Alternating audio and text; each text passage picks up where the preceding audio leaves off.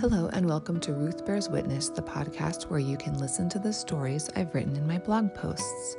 Thank you for joining me today for my blog post entitled When Diversity Reflects God's Kingdom.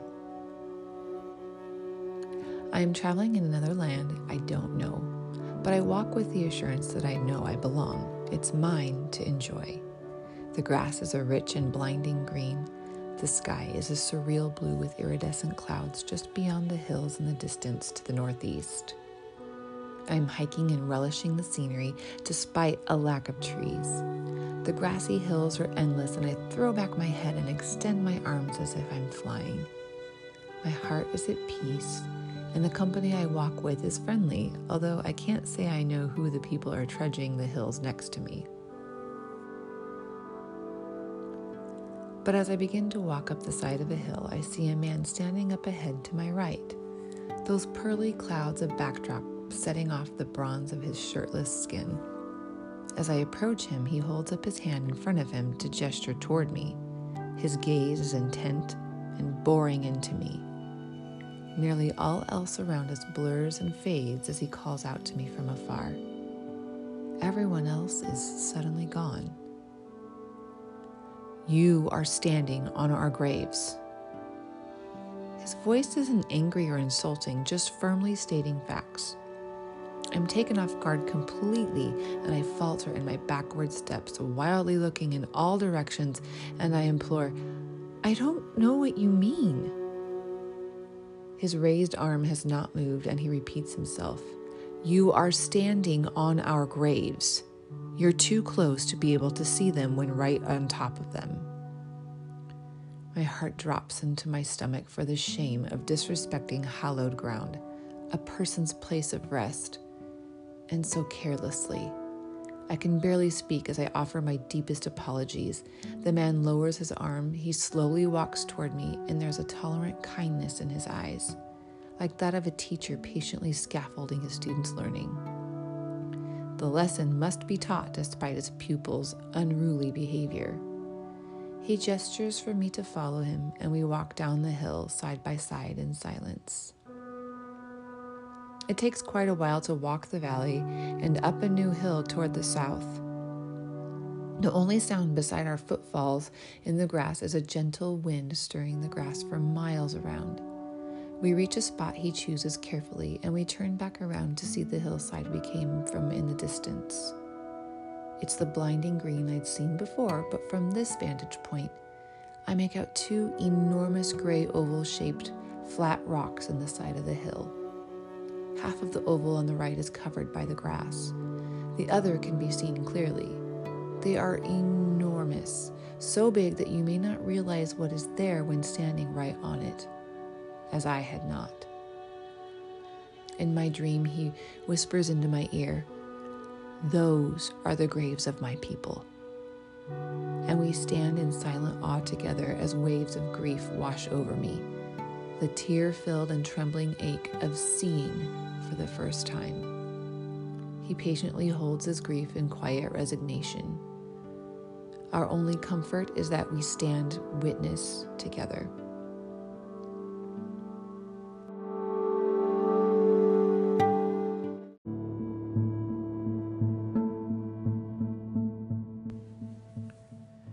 Diversity requires my awareness to shift and to learn from people who are different from me.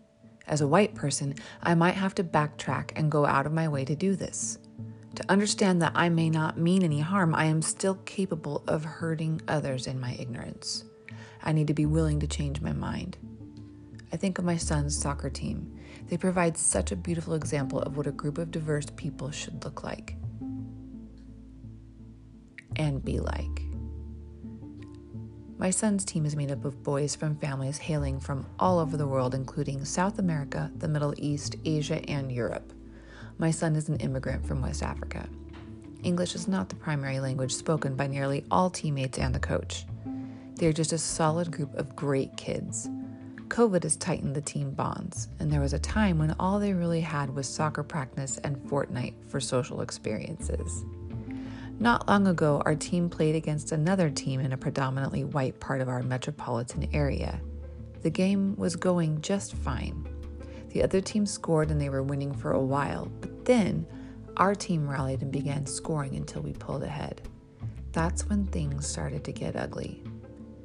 They began to play dirty and started mouthing off. And then the spectators watched as one of our players jerked his head in shock as though he had been punched in the face, but no one had actually touched him.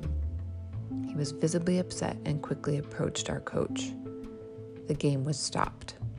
A few minutes later, it came to light that one of the players on the other team had referred to my son as a fill in the blanks. The venom that poured out of his mouth was so vile and evil that this white teammate, my son's friend, was bowled over by it.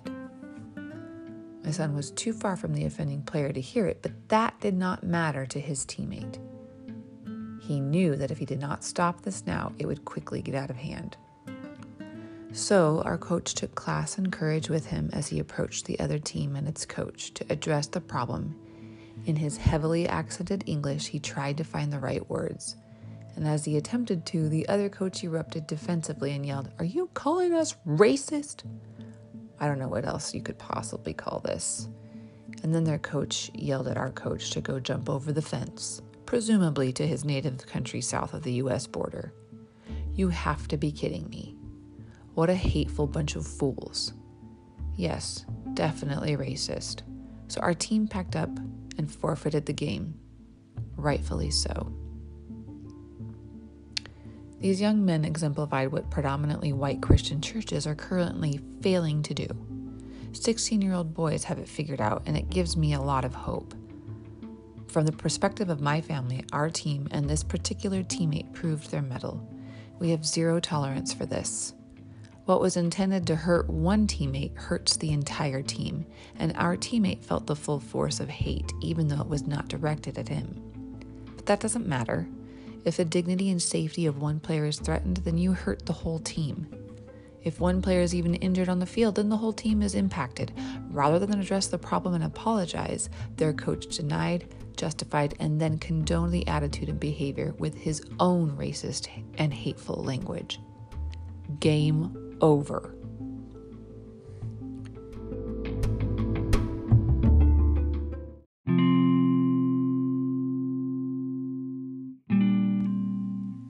Within hours, all witnesses to the events reported what they saw to the league via emails and phone calls from our team. The actions of everyone mattered, and we are grateful to see that this team has each other's back. Winning and losing, even playing a game, is irrelevant in these moments. And for us, that means everything. None of them felt the need to defend or justify or explain why there was a problem among the team parents, to insist that we continue to play even. Rather than trying to explain why this wasn't racism, as most white and some BIPOC tend to do, they accepted the truth of the situation and they acted. It disturbed them in ways they weren't used to. Even other people of color, in fact, we had a foster teen staying with us at the time, and she saw the upheaval and disquiet that this incident caused us and the immediate balm of having a supportive team. She was a young woman of color, but had never really seen this before, and she tried to explain it away with statements like, Are you sure they really said that? Oh, they did. And I had to teach her a few things about it and it made my stomach churn that even she didn't quite understand it till now. It really impacted her, though, and I believe she sees more clearly now. So, just like my son's soccer team, if you see the kingdom of God as a collection of people from all over the world, all ethnicities, cultures, people groups who all believe Jesus is Lord, then he says we are all one. We are on the here and now of earth and the supposed there and then of heaven in Revelation 7 shows us all encircling the throne, every ethnicity under the sun, a mere fractal in the prism of God's glory. Ethnicity is a part of God's creation. Mm. Language, art, food expressions of self and community are, are celebrated all through the Bible. But race is a relatively new construct that people use to glorify whiteness for the sake of dehumanizing people of color. This is called racial hierarchy as well. And it's meant to subjugate through slave labor or appropriating property from people of color in our nation's history. It is the ugly underside of our nation's history. One people group exercising dominion over another is not part of God's plan, it's evil. In the book of Acts, we see Paul making provisions and safeguards to ensure equity between the Jewish folks, who were the elite from their religious status, and to develop love and welcome of the Gentiles into God's kingdom. In God's kingdom, we are all equal parts of a divine family, even if we aren't all the same. And through Jesus' sacrifice on the cross, we are adopted as sons and daughters of the living God.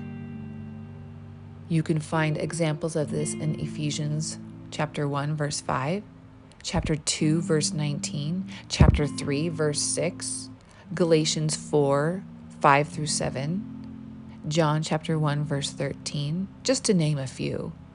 And we are spiritually born again into a new family, adopted under Jesus' lordship. If one part of the body of Christ is hurt, then every part is hurt, according to 1 Corinthians 12 we must listen to the parts who are hurting and call out the injustice we see or hear about and make it right. We will not be hearing about it from the most powerful or those who have position and privilege to lose and protect, the ones who don't experience racial harm and trauma. They will justify power abuses. They are the false prophets of our time, claiming to want unity, but it is only under their own terms.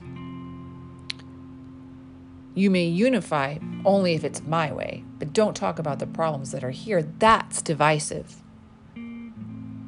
But that's not the way of Jesus. We expose the wound for healing and we speak the truth. Not only do we speak the truth of what is happening, but we accept the uncomfortable truth. Everything else is just a wayward lie at worst or distracting opinion at best. The man in my dream is a brother, an image bearer from another people group. His grief and loss became mine once I was willing to see it and share in it. I can't ignore it anymore. As Rich Villodas recently posted on Instagram, how can you love your neighbor if you don't know your neighbor? Divine diversity doesn't just bring people in one room to stand together to say, hey, look, we're all different. Isn't that cool? diversity in God's kingdom, embraces community, and shares space. It makes room at the table of honor and gives others the floor to speak and to share in their God given way. It loves one another and bears with one another. Divine diversity works through the hard things as a team does. Divine diversity listens intently. If we don't understand it, we commit to learning rather than explaining it away. And then we stop what we are doing to stand against what is truly evil. Divine diversity requires something from everyone. Sometimes we forfeit the soccer game. Sometimes we hike out of our way to another hill to look at from another vantage point. It requires relational intimacy outside of our comfort zones. White Christians, if 16 year old boys can exemplify God's kingdom, why can't we?